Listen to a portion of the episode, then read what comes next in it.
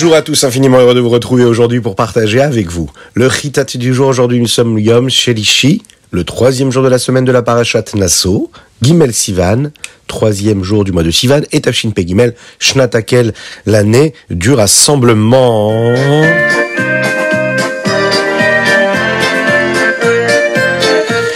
Et nous allons commencer tout de suite avec le roumage du jour. La Torah nous raconte aujourd'hui euh, que le jour où le Mishkan a été monté la première fois, c'était Rosh Chodesh Nissan. Le jour où les différents groupes des différents campements du peuple juif qui se trouvaient à ce moment-là se sont rassemblés et chacun avait sa différence. Il y avait le campement du peuple juif, ce que l'on appelle le campement Israël, il y avait celui qu'on appelait le campement des Lévi'im et ainsi celui qu'on appelait le campement de la Shrina. Hachem dit à Moshe Rabbeinu, les bénis Israël qui, eux, sont impurs pour le moment, avec une, impureté forte, par exemple, eh bien, devaient sortir de ces trois campements mais également hein, du, du campement du peuple juif, le campement Israël, Machane Israël, euh, qui se trouvait dans le désert, de façon à ce que ces trois campements-là puissent être purs, complètement purs. Akadosh Borou dit aussi à Moshe euh, Rabbeinu ce qui doit se passer avec un juif qui, par exemple, se retrouve devant le tribunal parce qu'il a menti, ou bien parce qu'il a volé, une chose qu'il n'aurait jamais dû faire. Eh bien, et s'il souhaite par exemple faire teshuva, qu'est-ce qu'il doit faire? Eh bien, il doit rembourser tout ce qu'il a volé et il doit rajouter un cinquième de ce qu'il a volé. Si la personne à qui il a volé cet objet-là ou cet argent-là est niftar, a quitté ce monde, eh bien, il devra rembourser cet argent aux proches de sa famille.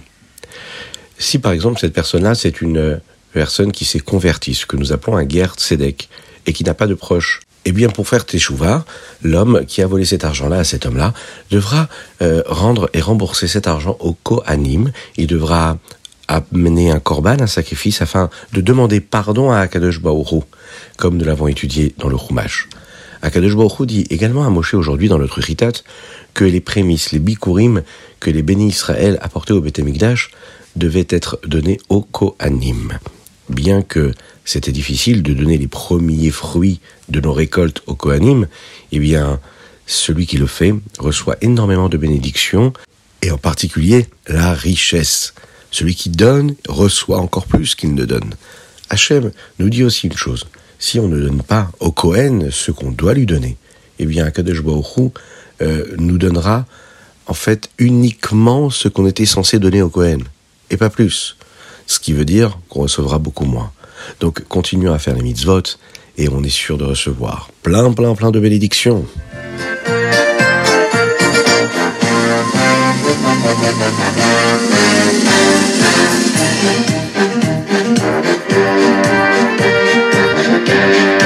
Nous passons tout de suite au Teilim du jour. Aujourd'hui, nous sommes le troisième jour du mois de Sivan. Et nous lisons les chapitres Yutret jusqu'au chapitre Avbet.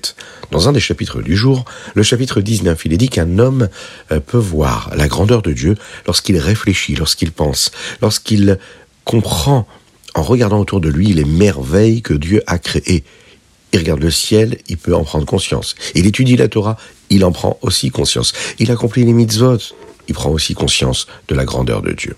Dans le neuvième verset, il est dit ainsi Pikudei Hashem yesharim mesamechelev, mitzvat Hashem bara meirat inaim. Ce qu'Hachem nous dit d'accomplir, eh bien, il nous montre le chemin convenable que nous devons emprunter dans la vie. Cela, ça nous apporte de la simcha, de la joie. Les mitzvot qui sont clairs, qui sont bien accomplis comme il faut, eh bien, nous permettent elles-mêmes de voir les choses clairement. Motsei Shabbat, à la sortie de Shabbat, nous avons l'habitude, la coutume de tremper les deux petits doigts dans le vin de la Havdalah, qui se trouve, vous savez, dans la petite assiette où nous avons, fait le l'Havdalah, et, qu'il y a ce vin-là qui déborde dans cette assiette.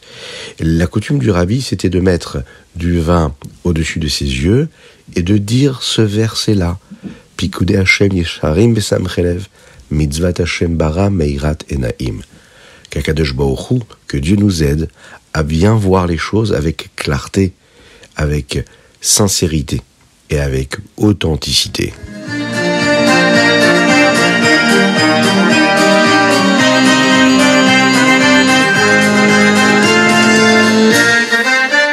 Et nous passons au Tania du jour aujourd'hui. Nous sommes dans le chapitre Nun Gimel 53.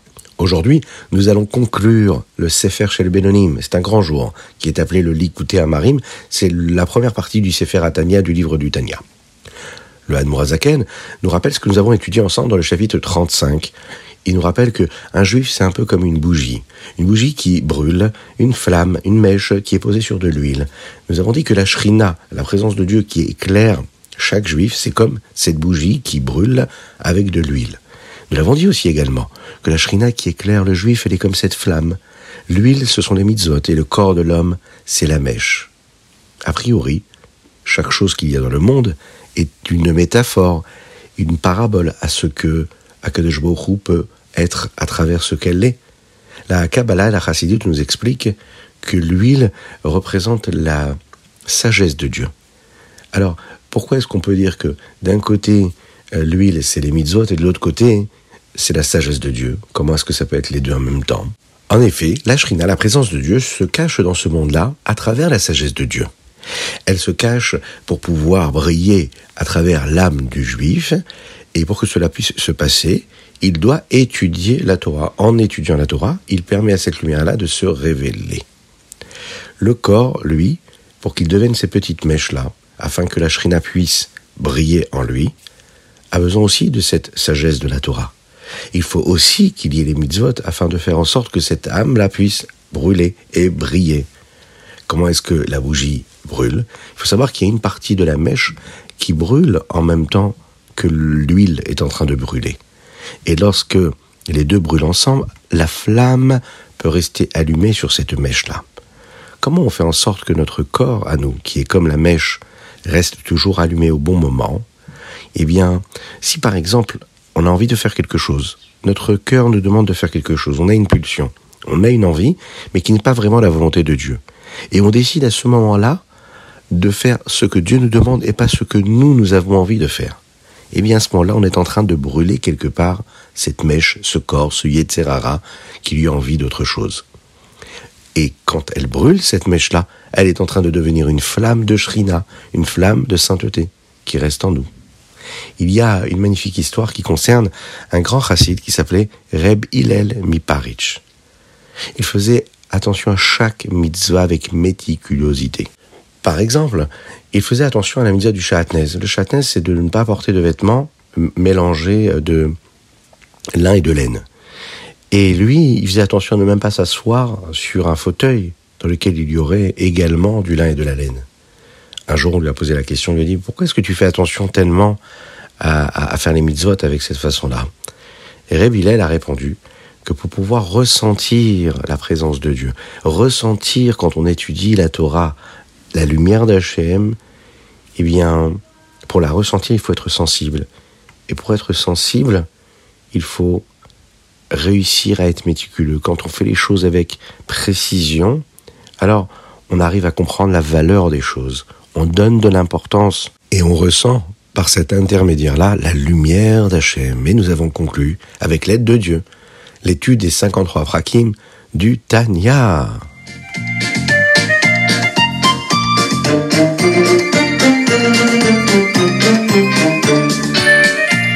Et nous passons au Hayom Yom. Aujourd'hui, nous sommes le troisième jour du mois de Sivan, le 47e jour du Homer. Nous allons commencer ce que nous appelons les Shloshet Yemé Akbala c'est les trois jours de préparation au Matan Torah, au don de la Torah. Vous savez qu'il y a même une source dans la halacha qui nous rapporte qu'on pourrait, par exemple, aujourd'hui, se couper les cheveux. Le rabbi Rachav, Rabbi Shalom Dovber, n'avait pas envie que les gens fassent ça, il voulait qu'on le fasse vraiment la veille de Shavuot. Un des commentateurs de la Gemara, assez connu, c'est le Tosfot sur la Gemara. D'un côté, on voit la Gemara, et sur le côté de la page, vous avez le Rachid, de l'autre côté, vous avez le Tosfot. Certainement, vous avez déjà eu l'occasion de voir cela sur une page de Talmud. Et concernant la Gemara qui nous parle de la fête de Shavuot, Tosfot nous dit que la fête de Shavuot, c'est un, une fête très particulière. Au moment où on sonne le chauffard le jour de Rosh Hashanah et Yom Kippour, Akadosh Baruch euh, il embrouille un petit peu le Satan, vous savez, le mauvais penchant qui est là et qui a envie de faire du mal au peuple juif afin qu'il ne dise rien de négatif sur le peuple juif en ce jour de jugement. Et le jour de Shavuot, c'est pareil quand on est en train de vivre ce jour-là, on célèbre le don de la Torah, eh bien Akadosh Baruch aussi fait en sorte que le Satan ne soit pas là pour nous déranger ce jour-là. Qu'Hachem fasse qu'on puisse passer une très très très belle fête de Shavuot.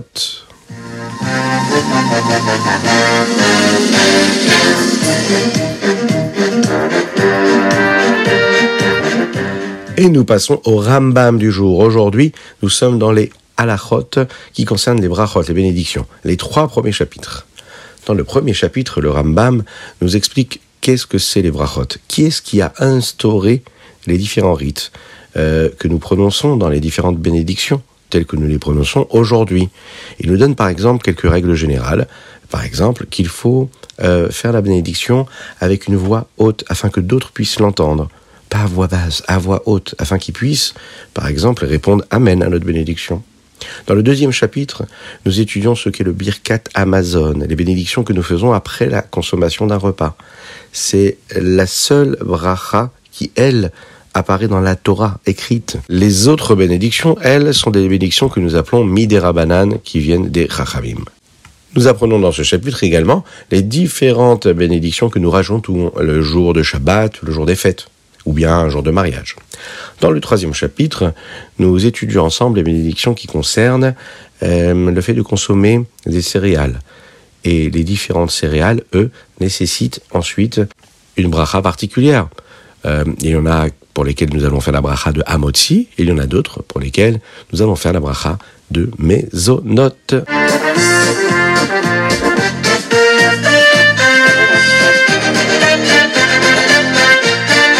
Et voilà, c'était le Ritatu du jour. J'espère que vous avez passé un bon moment. Je vous souhaite une excellente journée et que Dieu vous bénisse et qu'il vous protège. On se retrouve très très très bientôt pour le Ritat. La dédicace du jour, c'est la Refoua Shelema de Avraham Nissim Ben Sultana qu'Hachem euh, nous envoie le Mashiach très très très rapidement. Envoyez vos dédicaces sur le ritat.fr, le site ritat.fr, mais également sur le téléphone WhatsApp, hein, 06 61 76 87 70. À très bientôt!